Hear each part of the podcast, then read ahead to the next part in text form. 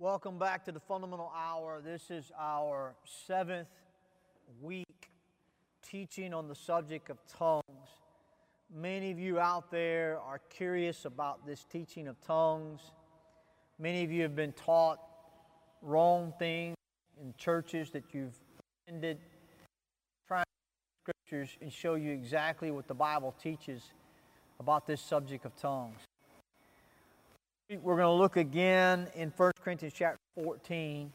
But let me begin by saying that I have talked to many people who consider themselves to be Christians, um, who believe the Bible, and will admit to me they go to churches that teach, or they go to churches where tongues are spoken. And when I ask them about the tongues in their church, I will typically ask them, Do you understand what is being said? And most of them will admit to me, No, I do not understand what's being said. And we call that ecstatic utterances.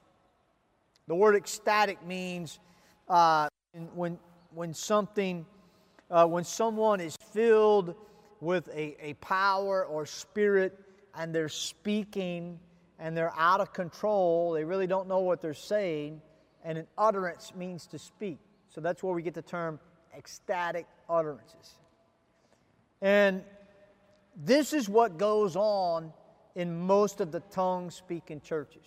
Someone feels that they are overpowered with some type of power and they speak in a tongue and they do not know what they're saying or they just simply have been trained to do that, or they're faking it. But for whatever, for, for, for whatever reason, tongue speaking in most churches, admittedly, is someone speaking in a language that they don't know what they're saying, and the people listening to them do not know what they're saying.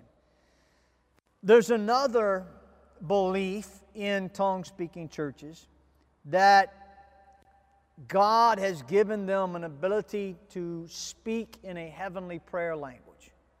So you'll have people admit to me, Yeah, you're right, preacher.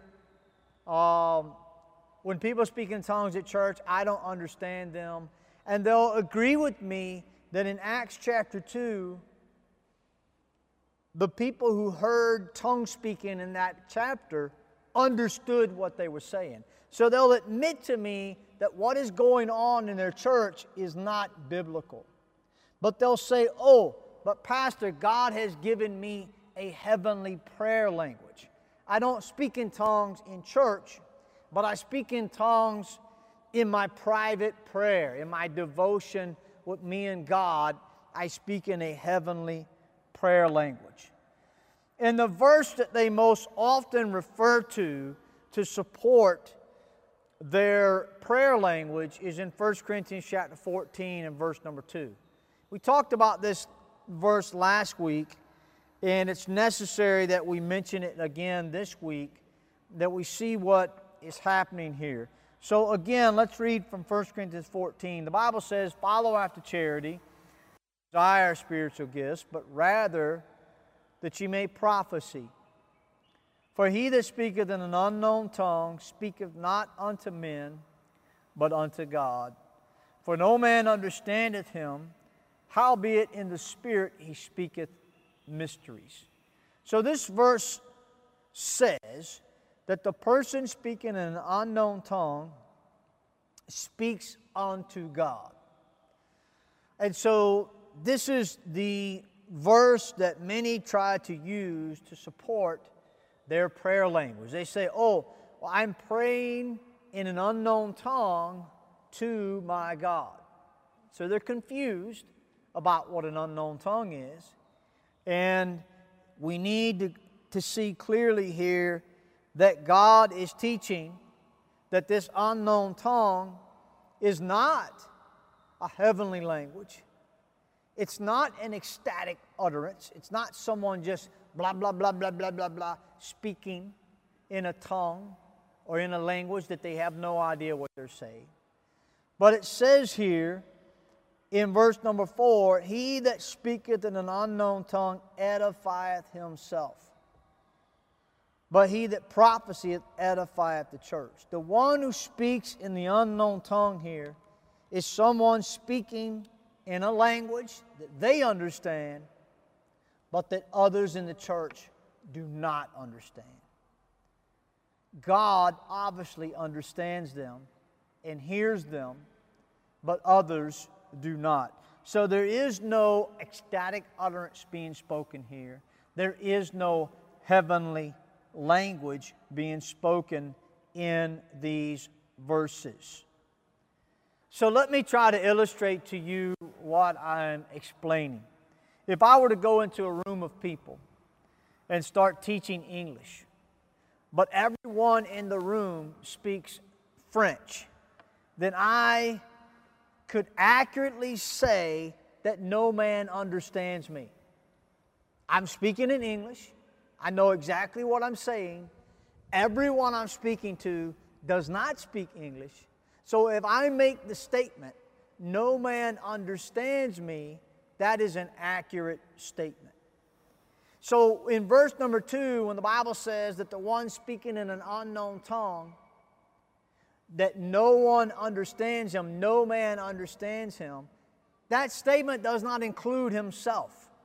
Just like if I were in a room speaking in English to a room of people who only speak French, my tongue is unknown to them. They do not understand me, so no man understands me. That does not mean that I do not understand myself. And obviously, God understands the English language and He knows exactly what I am saying. Furthermore, the Bible conclusively teaches in 1 Corinthians chapter 14, in verse number 10, that every voice or language has a meaning. Now, we read this verse last week, and we talked about this verse last week. Let me read it to you again. The Bible says there are, it may be, so many kind of voices in the world, and none of them is without signification. Therefore, if I know not the meaning of the voice, I shall be unto him that speaketh a barbarian. God is telling us every voice has a meaning. But that doesn't mean everyone understands that language. So, again, if I go into a room of people who speak French and I speak English, my voice has meaning. It has signification, the Bible says. It is a significant language. It can be understood. It is understood by me.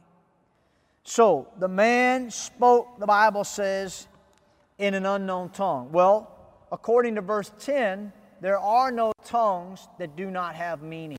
So, therefore, the man was speaking in a language that he understood that others did not. Furthermore, the Bible says that the man spoke mysteries. In verse number 2, it clearly, let's read it again. It says, Howbeit in the Spirit he speaketh mysteries. Mysteries in the Bible are truths that are hidden to some but known to others. A mystery is a truth that has not yet been revealed or understood by everyone. This man is speaking mysteries. God is saying, Look, you're speaking truth, okay? But because no one understands you, you need to sit down and be quiet because your truth is helping no one. Paul, speaking of himself and other men of God, makes this statement in 1 Corinthians chapter 4 verse 1. It says, "Let a man so account of us as of the ministers of Christ and stewards of the mysteries of God." So, Paul was a steward of the mysteries of God. That means Paul was a steward of the truths of God. God had revealed mysteries to Paul.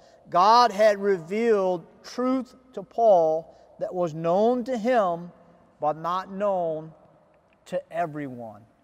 And this man in 1 Corinthians 14 is speaking a language known to him. He is speaking truth, but no man understands him, and therefore he speaks unto God. This, these verses do not support the idea of this man speaking in some language that he does not understand to a God that has given him some type of special heavenly language. That is simply not what is being taught here. The charismatics that teach that these verses support a prayer language doctrine, there is n- they are simply ignoring the passage and what it clearly teaches because it does not teach that at all. Let's go to verse 13 where 1 Corinthians chapter 14 teaches us about prayer and tongues. Verse number 13 says this Wherefore, let him that speaketh in an unknown tongue pray that he may interpret. For if I pray in an unknown tongue, my spirit prayeth, but my understanding is unfruitful. What is it then? I will pray with the Spirit, and I will pray with the understanding also. I will sing with the Spirit, and I will sing with the understanding also. Else, when thou shalt bless with the Spirit, how shall he that occupieth the room of the unlearned say Amen at thy giving of thanks, seeing he understandeth not what thou sayest? For thou verily givest thanks well, but the other is not edified. We need to all understand that the passage of Scripture we're reading in 1 Corinthians 14 is a part of a bigger passage that begins in chapter 12. And it is dealing with the church, the body of Christ. From chapter 12, 13, and 14. The, the, the context of the scripture is a church meeting, it is the body of Christ. It is not someone having a personal prayer time with God. What this is referring to in chapter 14 is the church coming together. And it talks about it here in verses 13 through 17, where it says that someone is praying in an unknown tongue. So he's praying in a language that he understands, but the people he's praying with do not. And Paul teaches us that when we pray, that we should pray with our spirit and with our understanding. What does that mean? To pray with the spirit means to pray with fervency, with sincerity. To pray with understanding means to pray where others can understand what you're saying. I want to illustrate to you exactly what I'm trying to teach to make this very clear. I'm going to have my friend Matthew come back. He, w- he helped us last week. He's going to help us again this week to understand what I'm teaching today. So, this is Brother Matthew Swain, and he's visiting us from America right now. And he speaks another language other than English. And I'm, he and I are going to demonstrate to you what the Bible is teaching here in 1 Corinthians 14, verses 13, 13 through 17 concerning prayer. So, Brother Swain, if you would just, uh, if you could lead us in prayer. Sure, let's pray. Dios, gracias por su amor, gracias por las bendiciones de la día y ojalá nosotros podamos usar esas bendiciones por su honra, su gloria y todas de las cosas de Well, que well, wait a minute, wait a minute, wait a minute. I can't understand you. Do you understand him? No, right? What language are you speaking? Spanish. So he's speaking the Spanish language. Now, what were you saying? Thank you, Lord. We want to honor you with our lives and we want to use what you give us for your honor and for your glory. Okay, so you knew what you were saying. Yes. And you were sincere about what you were saying. Yes. So you were praying in the Spirit and you understood it, but what he was saying was unfruitful to me. And what it says here in chapter 14, it says, Else when thou shalt bless with the Spirit. So he, he said to us that he was praising God, right? You were he was praising God. That's what I mean. He blessed with his spirit. He was praising God with his spirit. But I don't know Spanish. So I occupy the room of the unlearned. I am not aware of that language, so I cannot say amen at what he is saying. And what he is saying in Spanish does not edify me. It doesn't build me up. It doesn't encourage me. It doesn't help me because I can't understand it. And what it's saying here, it's teaching us in verse number 17. It says, For thou, speaking of him, thou verily or truly givest thanks well. But the other, that's me, is not edified. So we have to remember the purpose of speaking to people, preaching truth to people, is to help them. And the purpose of praying with someone, yes, it is that we would get our prayers answered, but it's also that we would be a blessing and a help and an encouragement to the one we're praying with. And therefore, we must pray in a language that both of us understand. So when Brother Swain prays in English, could you pray that in English? Yes. Let's pray. Heavenly Father, we thank you for life today. Amen. And I pray that our lives would honor you today. Yes. And everything that we do today would bring you honor and glory. Please, Lord. Please, Lord, help us to live our lives for you. Amen. The way you want us to. Thank you. So when he prays in English, I understand it. He understands it. God's understand understands it. And I am edified. And this is what the Bible is trying to teach us in 1 Corinthians 14 that whatever we do in our church services is supposed to be for the edification and the help of those listening and participating. So, the purpose of the church services is not to impress us with how many languages you speak. The purpose of the church service is not for Brother Swain to come and show us that he can speak another language. The purpose of a church service is us to help each other and to edify one another and bring glory to God. Thank you, Brother Swain, for helping us. My pleasure. And uh, God bless you. Amen. Now, is there any need for a mysterious heavenly prayer language? Now, we've demonstrated to you from 1 Corinthians 14 that that's not what is happening in that chapter. But is there any need for a heavenly prayer language? Let me just reason with you for a second.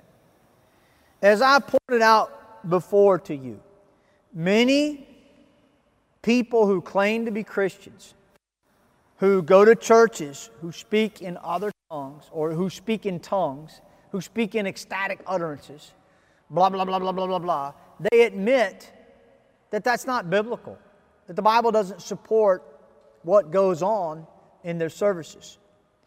But they try to claim this idea of heavenly of a heavenly prayer language. Well, let me ask you this question. And, and by the way, let me let me uh, let me tell you what they tell me. They tell me, Pastor, the reason we pray in a heavenly prayer language is so that Satan cannot understand what we're talking to God about and interfere with our plans and God's will. This is an absolutely ridiculous thought.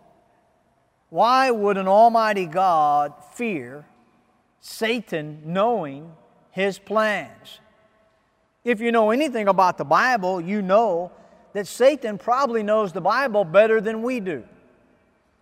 When Satan tempted Christ in Matthew chapter 4, he quoted the Bible to Christ. He took the Bible and he tried to use it against Christ.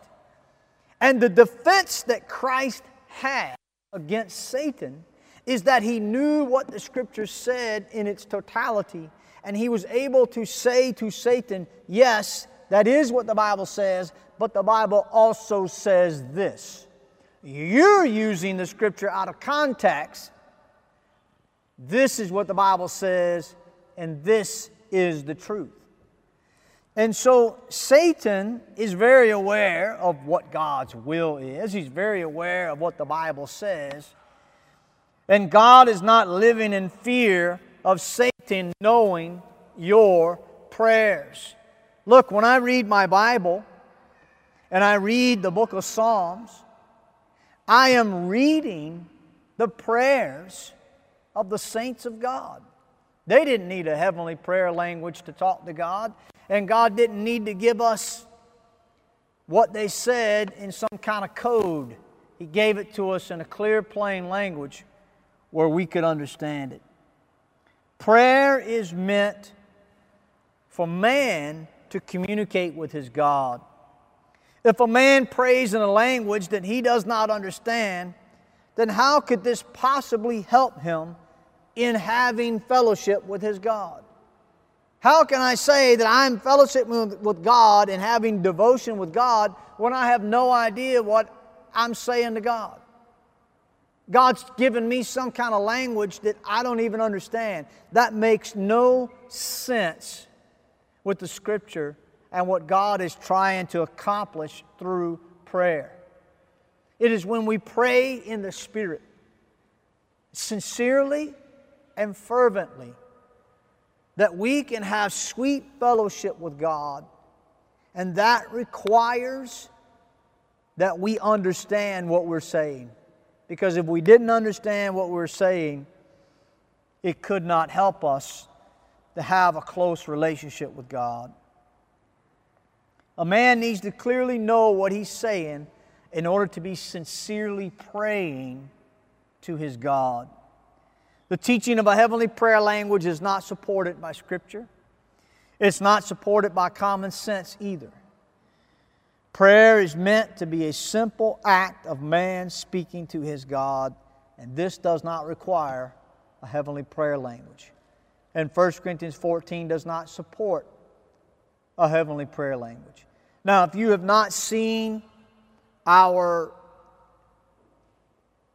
episodes leading up to this one, this is the seventh in a series of lessons on tongues. I would encourage you to go to our YouTube channel and watch the other lessons that I've taught leading up to this one, and I think it will help you greatly. Again, if you have any doubts about whether you will go to heaven when you die, please contact us at Fundamental Baptist Church. We want to help you. God bless you and thank you for listening to our program today.